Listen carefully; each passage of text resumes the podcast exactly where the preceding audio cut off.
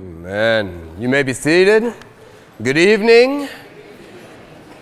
Yeah, and welcome again to Mission Focus. Yeah. I'm James Fife. For those of you who don't know me, I'm one of the pastors here at Midtown Baptist Temple. Uh, my wife Rosie's down here in the front ish. You'll see her later on this week. She'll be up here leading you guys in worship. Um, our family, we were, we were in Pakistan for a number of years, and then uh, and then we came back.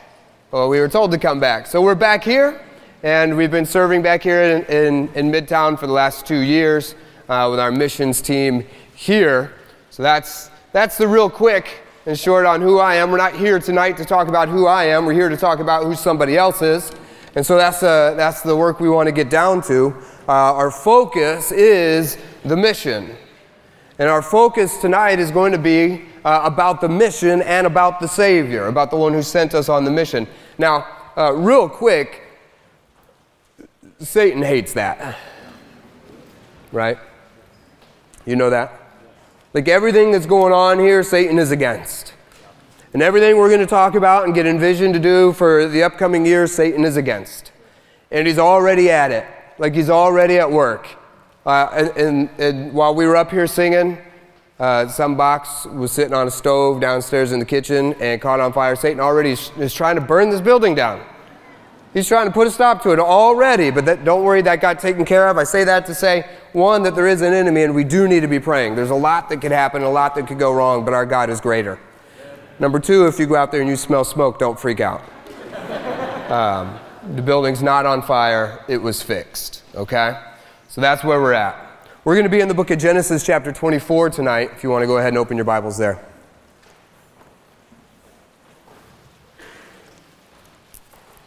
If you need a handout, put your hand up, and somebody will get you one. We got a little bit of notes to help you through. And I'm going to pray, and then we'll start jumping into Genesis 24. Heavenly Father, we. Uh, well, God, it's, it's, it's, uh, it's awesome to see the people here, old friends, and got a lot of people I don't even know. And that's just as exciting to make new friends and to meet, meet new people who are excited about your mission. Lord, it's exciting to be able to sing, Hail, Hail, Lion of Judah. How powerful you are. And God, we do ask that your power would be on display, your might would be on display, that your, your voice, the, the, you would speak as, the, as a roaring lion to our hearts and to our lives tonight. Uh, Lord, as we open your word, that you would get the preeminence and nothing else. In Jesus' name, amen. All right, so Genesis 24, I need to give you a little bit of background. I'm going to kind of warm you up to it for those of you who may not be uh, familiar with it. And I know a lot of you are, but I don't want to take you know, necessarily anything for granted. I want you to, you know, if this is your first time at a missions conference or you're kind of new to all this, well, I want to, I want to help you kind of get into the right mindset for what's going on here in Genesis 24. So, how did we get here? This chapter, as we'll see in a minute, is going to have a few key characters, one of which is, is Abraham. But we get introduced to Abraham back in Genesis chapter 12. He's 75 years old at that time, and God makes a promise to Abraham. Essentially, in Genesis chapter 12 and verse 1, he promises him a land. And in Genesis chapter 12 and verse 2, he promises Abraham that he'll make a great nation of him. So he promises him offspring that will fill a land and, and ultimately uh, a, a really an undying line, an offspring uh, that will be uh, a great nation and nations that will continue on even forever. And it also says in, in verse 3 of that same chapter that, that Abraham's seed will be a blessing to everyone, to all generations and to all families of the earth, right? So that's the promise that God makes to Abraham. And in, and in doing so, God gives Abraham a mission, right? So up until that point, we know very little about Abraham. He had a life and he had things that were important to him.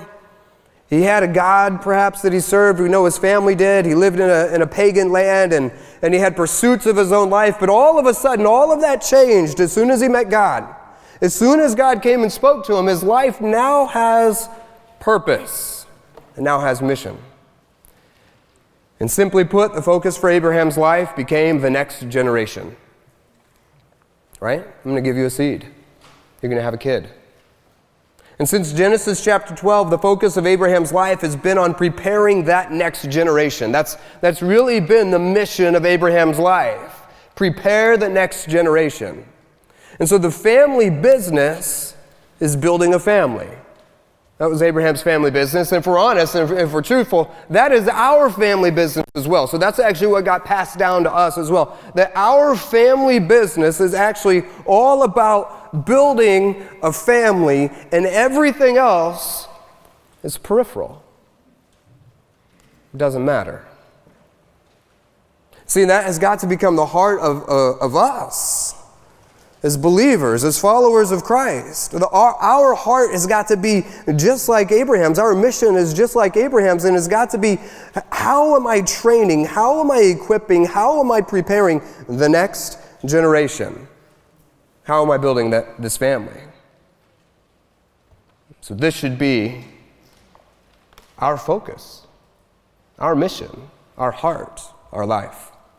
And so that, that bleeds out and that plays out into every aspect of, you know, of who we are and of what we do. And even, uh, you know, in the good things that we can do, you know, we could ask, I could ask you, like, why are you in Bible school? Is it to gain cool knowledge? Because uh, you will. I mean, you'll, you'll get a lot of cool knowledge because there's a lot of cool stuff in the Bible. Or is it so that you can get equipped, so that you can train and equip the next generation? Those are different things, right? Why, why do you teach Sunday school? Is it because, uh, because there was a need, so I just stepped up, or because it's a way to fit in, because that's what you know, people do in this church, everyone serves, so I just decided I'd, I'd teach Sunday school? Or is it because that itself is an opportunity to train and to equip the next generation? You are in Sunday school because you have an opportunity to be about the family business, building a family. Right? And so that has got to be what consumes us. And so that's what consumes Abraham's life. The first 25 years of Abraham's life are consumed uh, with a son. And, and, and, all of the interactions that we see in Abraham's life revolve around that, including uh, so much so that we get the problem of the wrong son early on in Abraham's life and his own personal attempts to, to make the mission come to pass. Uh, and then finally, we get the promised son. Abraham gets back on track, and uh, as, as God promised from his wife, his old wrinkled up wife, he gets the son, right? And so, and so that becomes the focus of his life. Now he has this baby. He has the next generation. And so uh, he begins to, to grow that young man and uh, that young boy and, and train him into a man. And, and, by the time we get up to Genesis chapter uh, uh 24, where we're going to be tonight, uh, Isaac is now a man. Isaac is now 40 years old. And what Abraham realized is that the next generation is, is grown, is mature. So, what do I do with my life? I prepare the next generation. Well, it didn't change. And in order for that to happen, that means that Isaac needs a wife. That's where we find ourselves tonight is that Isaac needs a wife. The son has to have a wife in order for this to, to continue. So 65 years have passed from, from Genesis 12 to Genesis 24 uh, in terms of the life of Abraham and where we're at. 40 of those years now have been with Isaac. And so Genesis chapter 24 is all about a bride. It's all about finding a bride, but really it's all about the work of, of one key servant that Abraham has. Abraham is going to send one servant on, on, on, on a huge mission to go and to, to find that bride. And so the, this is the big picture of Genesis 24. The father sends his servant to find a bride for his beloved son. Oh man, that's good. right? You see what God was doing in the Old Testament? I know a lot of you see this, and the pictures run deep in this chapter that we don't have time to touch it. But here, here it is in short. This is a great picture of the work that God is doing right now in the church age. Right? And so our key players in this chapter are Abraham, who is a picture of God the Father seeking a, a bride for his son. The, the next key player is Isaac, who is the son who, who represents for us Jesus uh, Christ, the groom who is waiting for a bride. Uh, the servant is the next key player who represents the Holy Spirit for us in this chapter, who goes out into the world, which, by the way, it specifically says the Son cannot go back and look for the bride himself. It's the work of the servant, it's the work of the Spirit to come and to draw, uh, draw men, to draw the bride unto the Son. And so that is the work of, uh, of the servant here, to invite the bride to come and to get married to a man they've never yet met. That is the work of the Holy Spirit in, uh, in this age today. And last, the, the last key player in this chapter is, of course, the bride, who is a picture of the church, willing to follow the testimony of the Holy Spirit and to accept the proposal of a man that up to that point she's never yet met. And that's what happened to most of us in this room is that at one point in our life, the Holy Spirit and the Word of God came and interacted with our life, and we became aware of a, of a loving God and a Son who died and wanted to save us from our sins. And up until that point, we had never met Him. And we all had to, in faith, follow the word of that servant and say, Yes, I do. That's the big picture. This chapter ends with the bride being taken to meet the groom who is waiting for her, a picture of the rapture of the church, which will end this church age. Interestingly, this chapter is the longest chapter in the book of Genesis, just like the church age is the longest dispensation that God has, has played out on this earth. Verse 1 begins, and Abraham was old.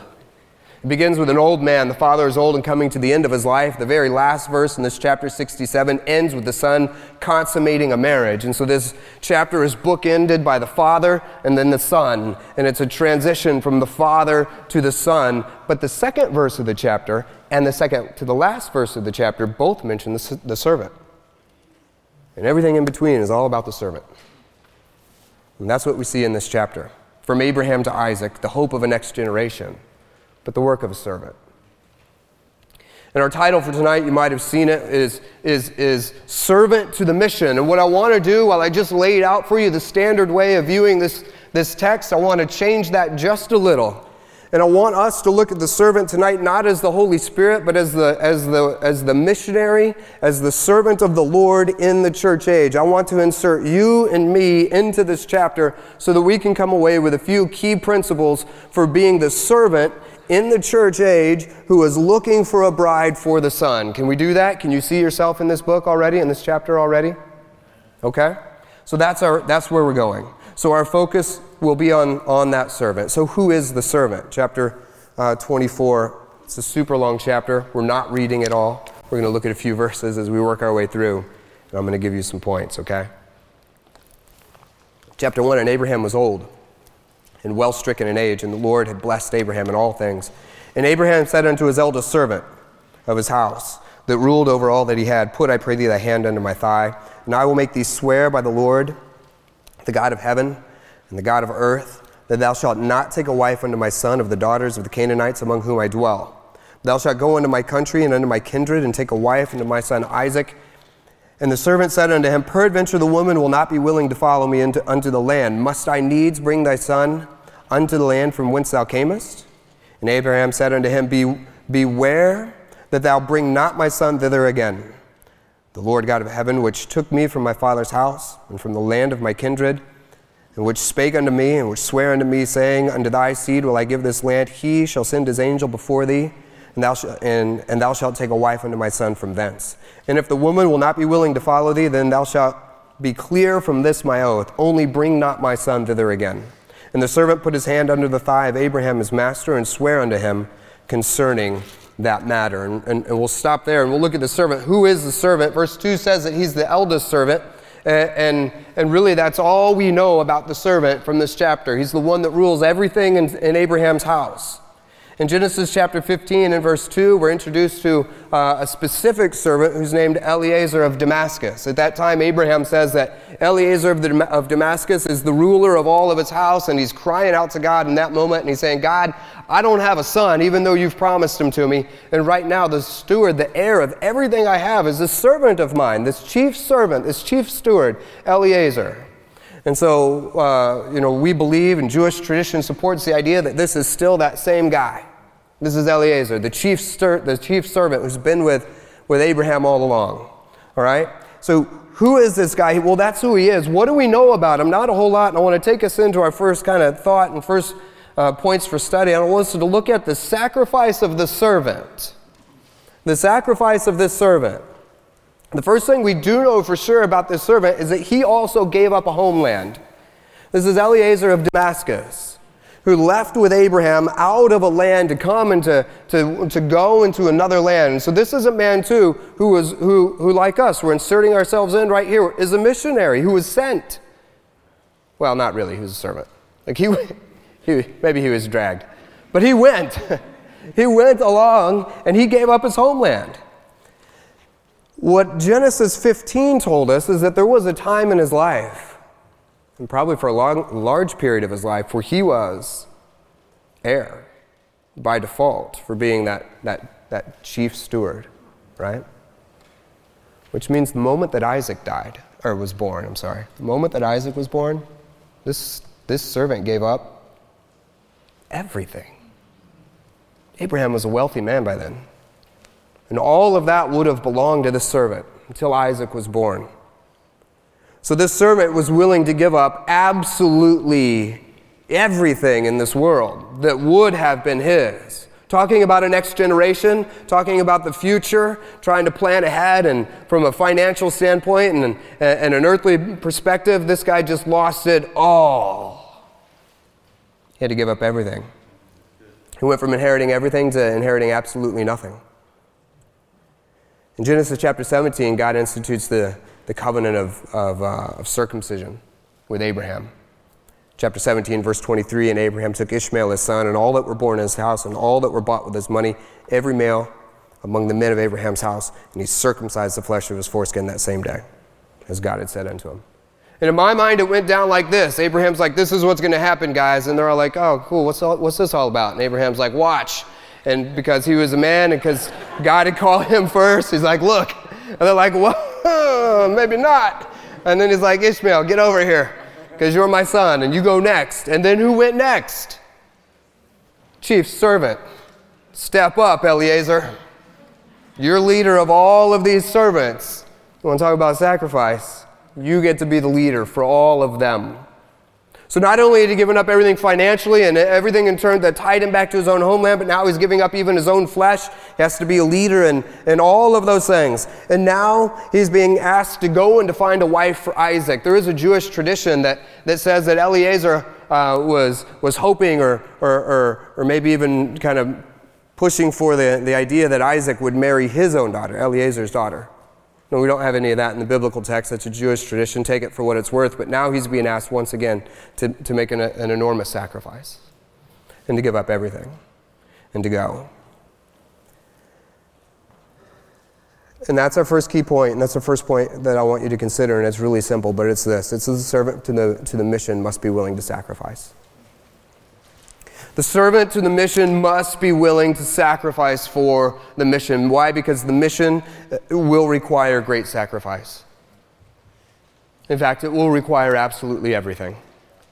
Not only everything that you're willing to give, it will actually require even more. God will come and just like He came before that servant, just like Abraham, a picture of the Father came to that servant and asked of him things that he never expected would be asked of him. Listen, the mission will require all of that and then some more and to be a servant to the mission means you're willing for, to sacrifice. Period. Whatever it is, all of it. We're willing to sacrifice it. Of course, we, we know Romans chapter 12 and verse 1, and, and we, we are encouraged uh, uh, oftentimes to, to lay our own bodies, our own lives, our own selves down as a living sacrifice unto the Lord, a sacrifice that is, is completely given up yet living. Why? Because, like the Word, it can, it can continually come. It's alive and it can continually interact with you. You're a living sacrifice because the sacrificing isn't done yet. Because tomorrow the sacrifice will be a little bit different than it was today. Because 2022, God will ask something a little bit different than He asked of you in 2021. And you're still alive and you still have to choose and you still have to sacrifice. So be a living sacrifice. And so the servant loads up and departs. Here's his response. Chapter 24 and verse 10. And Abraham, that's the wrong chapter. And the servant took ten camels with the camels of his master and departed a right response to the call of the Father every time. What was that, Lord? Find you a bride. Okay, let's pack up, let's get going. And this is what he does. He packs up ten camels, camels of his master, and he departed. For all the goods of his master were in his hand, and he arose and he went unto Mesopotamia, unto the city of Nahor, and when he made his camels to kneel down without the city by the well of water at the time of the evening, even the time that women go out to draw water. And he said unto the Lord God, and he said, O Lord God of my master Abraham, I pray thee, send me good speed this day, and show kindness unto thy master Abraham. Behold, I stand here by the well of water, and the daughters of men of the city come out to draw water. And let it come to pass that the damsel to whom I will say, Let down thy pitcher, I pray thee, that I may drink. And she shall say, Drink, and I, and I will give thy camels drink also. Let the same be she that thou hast appointed for thy servant Isaac. And thereby shall I know that thou hast showed kindness unto my master. And it came to pass before he had done speaking that Rebekah comes out. So he jumps on his camel. Now, this guy's not young. This guy's already been serving Abraham for at least 55 years when, when we look at, back over, over you know, his life. Uh, if, he was, if he was indeed the one who was there in Genesis 15. Uh, and, and he has to get on a camel and he's got to go. Any of you ever ridden a camel? Anybody ever liked riding a camel? I know. Yeah. I know you do, Wagi. And Chris told me today that he likes riding a camel too. Listen, I've ridden a camel, and to be honest, it's fun. Like, it's cool, but it ain't comfortable, right? Like, they walk like this. You ride, and you're like, oh, okay. And you move around, and you, got, you get seasick riding those things, and they're so tall, and their legs move funny, and, and the whole thing, it's a, it's a rough ride. And so this, this guy gets on a camel, and he goes, uh, and, he goes, and he, and he starts heading off. Um, uh, there's various accounts as to how long this journey took anything from two to four weeks one way up to some would say it was a two year round trip that this was a, a massive undertaking probably closer to that like a month each direction so a month each direction on a camel not fun for me not comfortable i mean it'd be fun just not comfortable but listen, here's the next thing I want you to consider, and I'll, and I'll talk us through this. But listen, being a servant to the mission will, will require great stamina. Okay? The servant to the mission will require great stamina. This guy gets on a camel and, and, he goes, and then, and then he gets there. And as soon as he gets there, he makes the camels to kneel down, which, by the way, is the worst thing about riding a camel because they are so tall. And then when they kneel down, you think you're going to face plant from like 19 feet in the air, and then somehow they flop down and you survive it. Okay. But he gets off the camel, and then what's he do? And then he's like, I got to get to work. And immediately, this guy's ready to go. Immediately. After a month's journey, he's ready. And this is what the mission is like. And this is what the mission will require of all of us. It will require great stamina. In fact, it will require times in your life where you'll just be like, I have no idea how that just happened. You get on a mission trip and it's like go, go, go, and then, and then, and then go slow, and then go, go, and go, and then go home. And you're like, what on earth? How did that happen? But listen, listen. The mission is worth your stamina. The mission is worth you being willing to say, look, I'm, I'm going to suck it up and I'm going to I'm going to go for it. Sam often tells us around here the only way to fail is to quit. Paul told us that to run with patience the race that is set before you.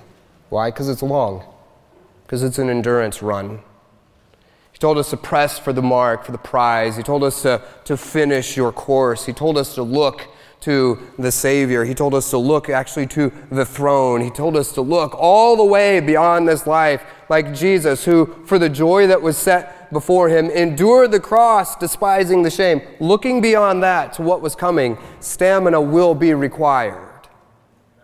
And stamina is what very few Christians have these days.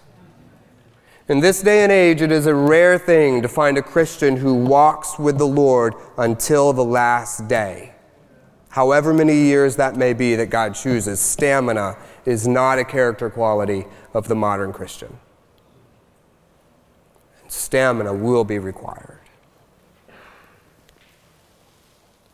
Psalm 96, verse 8 Give unto the Lord the glory due unto his name, and bring an offering and come into his courts. I, I I was just reading with my son the other morning, and we, we were reading this chapter together, and man, I just thought it was awesome eh, eh, because we were talking. I just he kind of brought up this idea. He's like, "Come, come into the Lord's and offer a sacrifice and and and the service of your faith." What's the sacrifice? The service of my faith. For how long? Forever. All of it. Right? Philippians 2:17, yea, and if I be offered upon the sacrifice and service of your faith, I joy and rejoice with you all. I count it a joy to serve alongside the men that I get to serve alongside of, and I count it a joy to just to know by extension and serve by extension alongside of some of the men that are in this room. And though we're not in the same church, we're in the same family and we're in the same mission. And uh, and, and you know, I look at guys like Thomas who are about my age, and we're young, and we got a lot of road ahead of us. And and there's nothing greater than knowing that I'm walking on that path right now with Thomas. And I look at Sam, who's uh, you know a, a, decade ahead of me, and yet still has a whole lot of life ahead of him, and it's a joy to serve with him. But you can keep looking, and you can find men uh, around the room who, who are older and older and older, but they get fewer and fewer and fewer. And that's not just because, well, James, statistically, you don't find a lot of hundred year olds. Like, I get that. But we should find a lot of 65 year olds and 70 year olds here. And that's my, my prayer. As I'm walking and, or maybe I'm shuffling and I look over and I still see Thomas. I mean, he'll be down and out. I'll call. And Thomas will still be there, shuffling along too. So, being a servant to the mission will require stamina because the mission is exhausting. The work that God calls us to do will wear you out. The next thing I want us to see real quickly is the state of the servant as well. The state of the servant is this the servant was a, that is servant to the mission must be single minded. He hops off that camel, he says, lay down, camel, and immediately he gets busy looking for a wife. There was nothing else on the, on the agenda. Single mindedness was what, was what characterized this man. In fact, uh, uh, you know, Rebecca, God answers that prayer even before he prays it. Rebecca comes out and the next part of the passage says that he's like, Is this for real? Like, God, are you prospering my way? And God's like, Bro, I just answered your prayer exactly the way you prayed it. And, and, and, and he's still a little confused. He's like, I'm going to wait a minute and see if this really works out. Okay? So, but it does. But here's the deal this is the only thing on this guy's plate. This is the only thing on his mind. Like, it, if it's me, I'm like, can we get some lunch first? Can I take a nap? Uh, you know, maybe I could sightsee a little. Oh, this well's pretty. Who built it? Uh, I, I've flown halfway around the world, and that's only like a 24 hour trip. But I know when I get there, it takes me like four days to get ready to do anything. Right? I get it, time zones are tough, but this guy just got off a 30 day camel journey, and he's like, okay, mission time. Let's go. Talking about single mindedness. And then we're going to jump ahead a few verses. So, so he, he approaches Rebecca, and she's like, uh, Yeah, my father is Laban. And, they go to the house, and they bring back, and the brother comes, and, uh, you know, he goes and he meets the family. We'll jump ahead to verse 33. Uh, verse 32 And the man came into the house, and he ungirded his camels, and they gave him straw and provender for his camels, and water to wash his feet. And in verse 33, and there was set meat before him. Now, this is good. Like he's just been on a long journey. He's hot, he's sweaty, he's dusty, and now it's dinner time. He's been brought into a, a, man's house. he's like, I'm going to take care of everything. You get comfortable. Here's dinner. And the servant said, I will not eat until I have told mine errand. Single minded. Push the plate aside for a minute there's something that needs to be accomplished first. And so the servant to the mission, while single minded, must know that, that the spiritual will always triumph or trump over the physical in your personal life. The single mindedness has got to be set to the point where you say that the spirit wins every time. I don't cave to the will of the flesh. I don't care what it wants. I don't care how comfortable it is. I don't care how easy it is. The spirit gets the final say. And when, when the Spirit says, that's what I do. Have some dinner. We got some business to talk about. I want to take your daughter from you. Uh, okay. Uh, tell me more about that. But being a servant to the mission will require you to be uniquely focused, not easily deterred.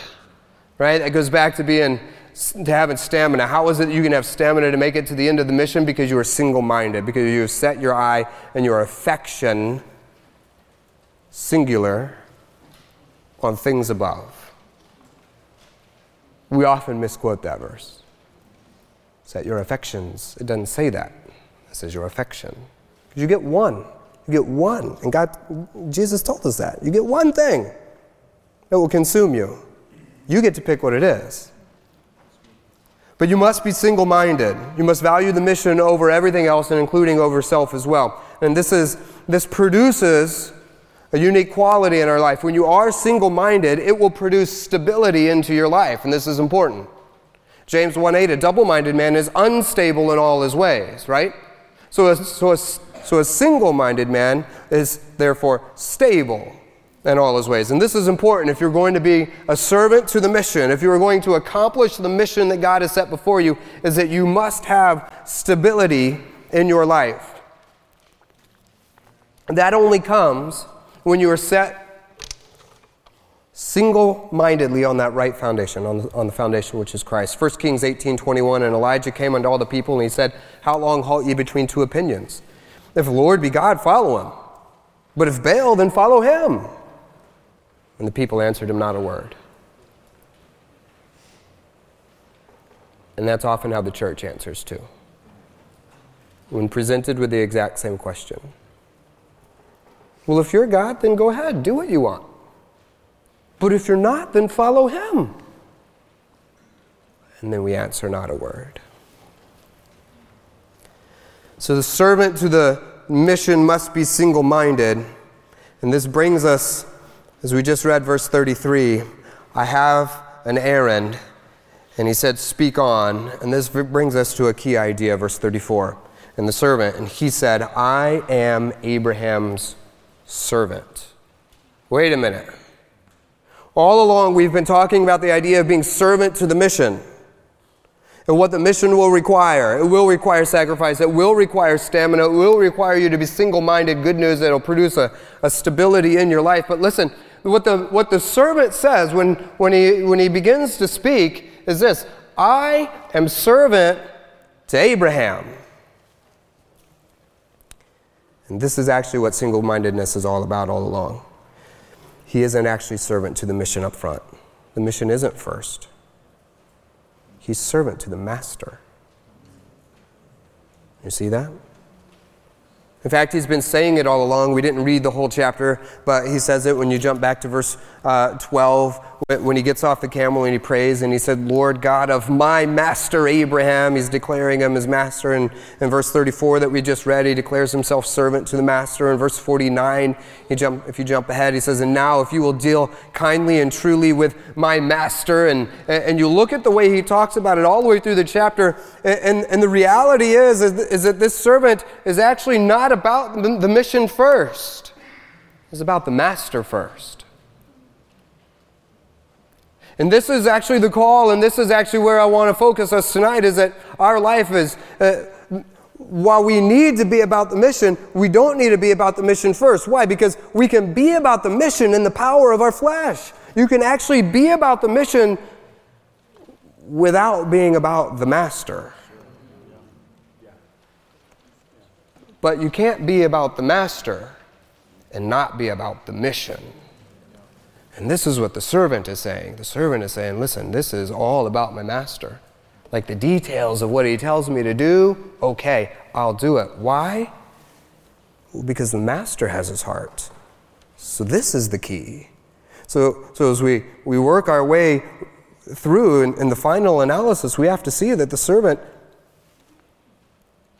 is given wholly to the master. And that has got to be where we find ourselves as we move into uh, 2022. That uh, I know it's my job here to call us in and to focus on the mission, but listen, you cannot focus rightly on the mission until you have first focused rightly on the Master, the one who delivers the mission, the one who gives the instruction, the one who tells you what the mission is. If you don't have his heart, if you don't love him, then you will not finish. You won't be those things that we saw earlier. The will of the master has to become your will. The mission of the master has to become your, ma- your, your mission. The loves of the master have to become your loves, and the, and the hates of the master have to become your hates. And that means I'm putting things in, and I'm putting things on, and I'm putting things out, and I'm putting things off as well, because it's all about the master first, not the mission.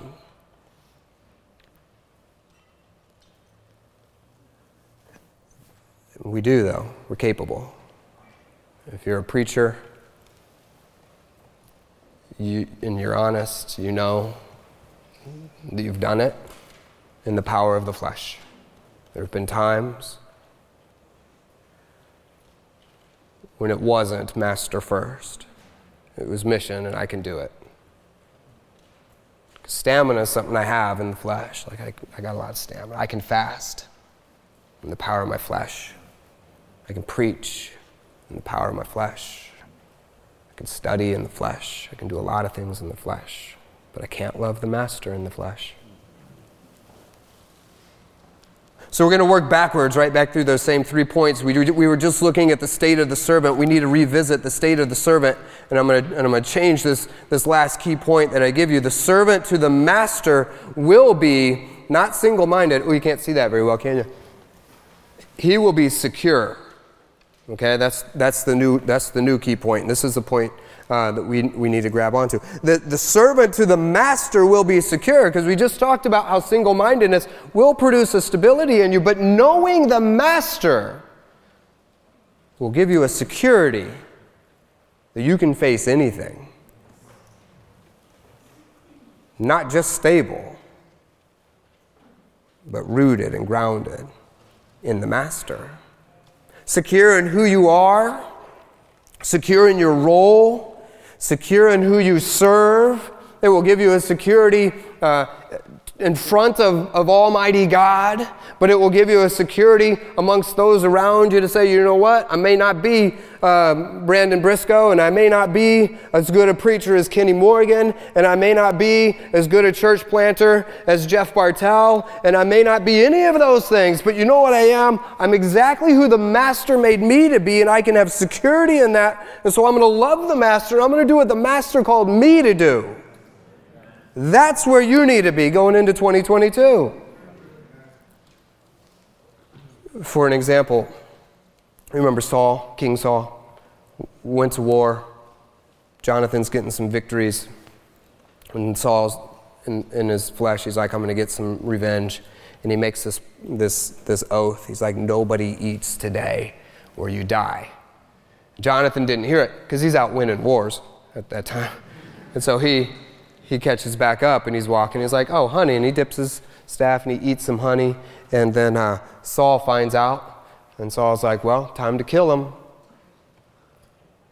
And this is where you get, you get a really good picture of this. Because every, every soldier in that army, they were all servants to the mission. Right?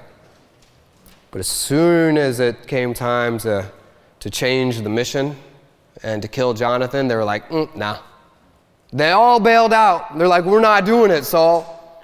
Because Saul didn't have their heart. They weren't servants to the master. They were going along for the mission, but the, ma- the master wasn't the one that held their heart. In fact, if anything, we see that Jonathan did hold their heart, that they had a master, but it wasn't Saul. And so they, they weren't about that mission. Contrast that with Abraham, who, whose mission was to go and to sacrifice your son, thine only son Isaac, whom thou lovest. And he's like, pack up some wood, get a knife, let's go. Why? Because the master had his heart. And that means the details of the mission didn't matter. It could change. The servant who is faithful to the master will be faithful to the mission because the mission is the master's heart. And there's security in that in front of the Lord. There's security in that in your personal life as well. And that produces uh, a powerful outcome. And the outcome is identity. The outcome of having a heart that is given first to the master, that, that, that you are secure in that, it gives you identity. And as I just talked about, I'm, I'm going to be me and I can be, I can be comfortable being exactly who God made me to be. And you can be you and you can be comfortable being exactly who God made you to be. And you can have that identity and you can be secure in that. I'm Abraham's servant, the Lord God of my master, Abraham. He just repeats that over and over. And this becomes particularly important when the details of the mission change. There are times in life when the mission gets hard and, and gets a little turbulent and, and up in the air and it's uncertain. And those who have served in the mission field have, uh, have some, those who serve in the mission field and don't serve the master have a very hard time dealing with change. Right? But those who serve the master are secure in their identity. Well, I'm his son. All right, mission, mission can change, no problem. It's interesting. The three of us who will be speaking here tonight, Jeff Bartel, go, go, to, go out Albania and plant a church. Yes, you're the master. Jeff Bartel, leave Albania. That's a big change. Jeff, go take over a church in Ohio. Yes, sir. Why? Because the mission doesn't matter as much as the master does. But when the master matters, then the details of the mission, you just, you go. Right? Uh, Joe, you're in Decatur. Mm, how about you go to Cartersville? Okay. Joe, you, you, you're settled in Cartersville. Cartersville's going good. Things are going well. Church is growing. Okay, how about you go to Decatur?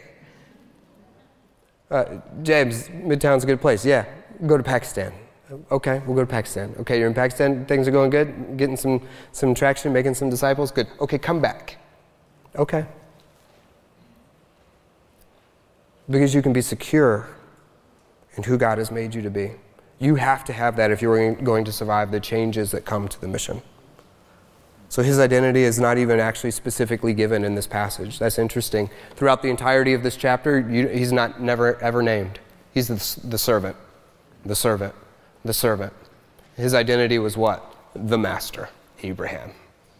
Abraham's master. That's all we know specifically from this chapter about his identity. Backing up to point two again, the service of the servant. If we revisit that, I told you that being a servant uh, to the mission would require stamina, and that's true. The mission absolutely requires stamina, but listen, being servant to the master will require supernatural strength. Because you actually cannot complete the mission in your strength. The mission that you have been called to is far greater than what you can do, no matter how great your stamina is. In fact, if all you have is stamina, then you have a 100% fail rate in the mission, guaranteed. Because it is a supernatural mission that will require supernatural strength. And the wise servant recognizes this, and then so the wise servant, as soon as he gets off that camel, he realizes, man, I'm excited because I, you know, this mission's fun, and I could run out there and I could start talking to all the pretty girls and try to find one for my for my master son. But he doesn't do that. What's he do? He gets off the camel and he goes straight to his knees. He says, This is a supernatural mission, and I have no idea what I'm doing. And I need you to help me, Lord. Our mission uh, endeavors have got to be powered by prayer, and prayer, and prayer, and prayer. Did I say prayer? I was in every missionary gets this, every pastor gets this. There's, there's seasons in your life, and, and, I said this earlier with stamina, but then there's seasons in your life where you get into the mission and you look back and go, I really have no idea how that happened. That was, that was beyond human capacity and capability to do. And, and you look and you see at times where, where you're just, you're like, I actually didn't eat for the last six days because the mission required it. You're like, well, how'd that happen? right? I was in El Salvador uh, we had been praying for a long time about an opportunity to get into the school and share the gospel, and, and that door opened. And, um, and so we're excited. They invited me to come and speak to the graduating class and, and the juniors that were promoting up. So it's about 300 students, the seniors and the juniors. And so Jim Mel and, and I are real excited. And, the, and then the night before, we get a call that the school had been robbed, all the sound equipment's gone, event canceled. And Jim's like, no way, we'll bring our own. So we ship all the sound equipment from the church over there. And we're like, Satan's not stopping it. We're going to do this. Uh, you know, and so I get there, I wake up the day of, and, and I'm sick. Like my body says, no, this thing isn't happening. I was like, But I know what the master said. And so I get up and I, and I, and I get on a bus and like I'm puking on the bus and I go over to the place and uh, I meet the, the people and they're like, here's the order of service. And I'm like, great, got to go to, and I'm in the bathroom and I'm literally on the floor with my face in the toilet and, and, and puking. And then they knock on the door and they go, James, it's time. You got to get on stage now.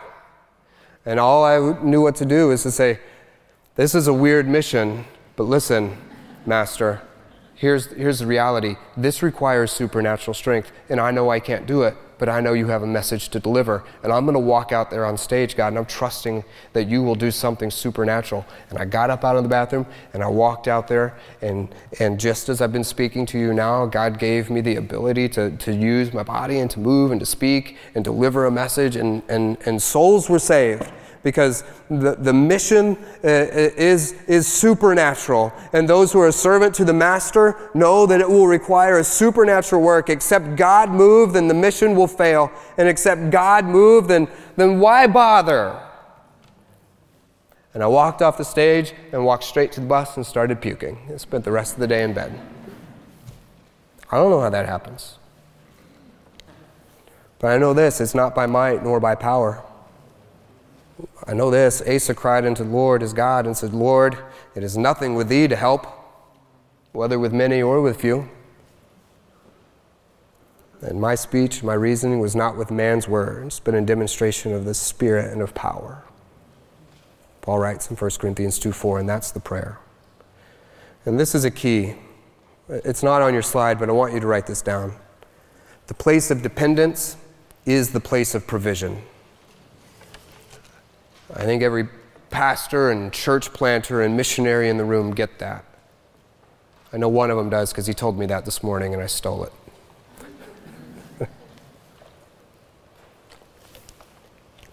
but it's very true. And it's exactly what I was trying to say, just in better words. The place of dependence is the place of provision. You go, why do I, why, how come I don't see the provision of God in my life? Well, because you've never come to the place where you actually depended on Him. You never came to the end of yourself. You're still working in stamina and you can do it, you can do it, you can do it. Well, I want to see God move. Then get to where you can't do it. And then get yourself engaged in a supernatural work. When you look back at 2021, we're coming to the end of the year. Do you see supernatural work in your life? Or do you see stamina? It's a tough year. We got it out though. What an awful testimony was a tough year. God did some miracles. That's what I want. The result of this is uh, it's simple. It's joy versus pride. When, when we move forward in stamina, we have something invested and we have the ability to take pride in what was done. But when we move forth in supernatural power, then there is nothing that we can take credit for. There is absolutely no reason for us to be proud of any of it. And all that we can do is just like the servant, the servant is, is rejoicing at the glory that his master is getting. We have got to be in a position where, where the supernatural is happening because if the natural is happening, then someone can look over and be like, look what Andrew did. Look what the master did. And we want to be in a place where we, just like that servant, can just disappear and be like, Who are you? I'm, I'm the servant of the master. And I'm excited to be that. Last, real quickly, revisiting point number one the servant to the master will require great surrender. Not just sacrifice, but absolute surrender. Because sacrifice can become a bargaining trip or, or a trade when not viewed properly, right? Like in chess. I sacrifice my rook or my knight in order to gain an advantage later in the game. That's a sacrifice. And sometimes we do that with Christ. We do that with His mission. We, we, we look at our sacrifices as a means for us to make a deal with God, as if it gained us some kind of leverage down the road, as if I've now positioned myself to, to hold something against God. Like, hey, you remember when I did that thing for you? As if God was, was quid pro quo. no, God says, look, it's true, the mission will require sacrifice, but serving the master will re- require complete surrender. That means you take that king and you lay it down on that chessboard. What does that mean? You don't get anything in the future. You, you gave up all your rights, all your choices, all of your options. Because there is a great there is a very great danger in running missions or in running church planting like it was a gambit. Like I give a little now and I get something better later down the road. Like I serve this church for a little while, then God owes me a bigger church down the road. Like I go to this hard mission field now, and then God owes me a, a position in administration of the missions organization down the road. None of that is true with God. God is asking for complete surrender, and that is it. You will sacrifice a lot for the mission, but sacrifice is easy when you've already said, I gave up. We do it in our daily life too, though. We're like, hey, God, remember I read my Bible this morning and I got up early to do it, so you owe me. What's the outcome? The outcome of, uh, uh, of complete surrender is that we begin to understand the difference between the cost and the value. See, Christians are really good at understanding the cost because God tells us. Like it just comes right out there and He tells us this is the cost.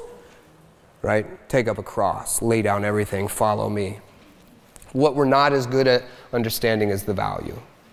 Because value is, is an individual uh, assessment, it's an individual determination.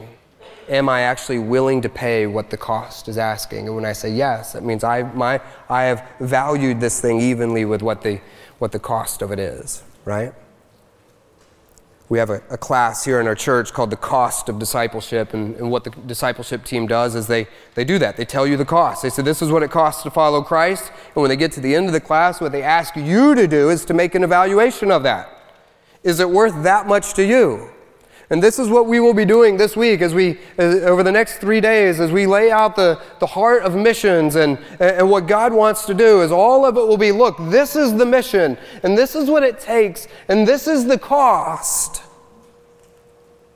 Are you willing to pay that much for it? Is it that valuable to you? I want to read Adoniram Judson's letter to Anne Hasseltine's father, asking for permission to marry her.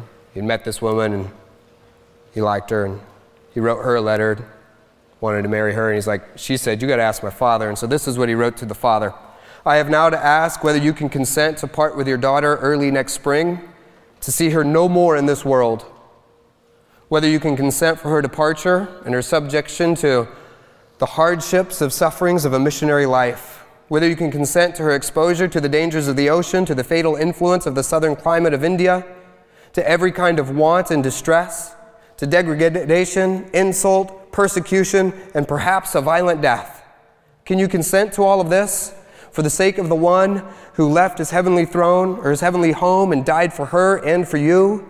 And for the sake of perishing immortal souls, for the sake of Zion and for the, for the glory of God? Can you consent to all this in hope of soon meeting your daughter in the world of glory? With the crown of righteousness, brightened with the acclamations of praise, which will redound to her Savior from heathens, saved through her means from eternal woe and despair. He sure knew how to woo him, huh?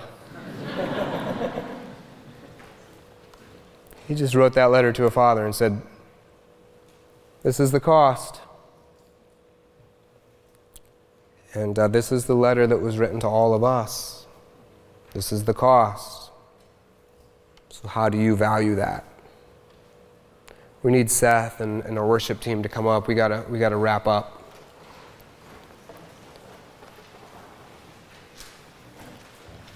And I'm going to ask you guys just to go ahead and, and, and bow your heads and, and close your eyes and take a minute to consider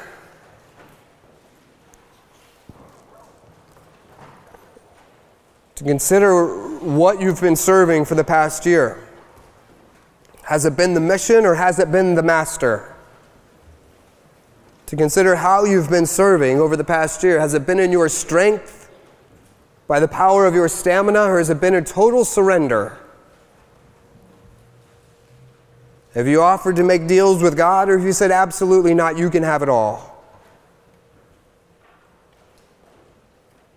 Listen, you absolutely should be focused on the mission.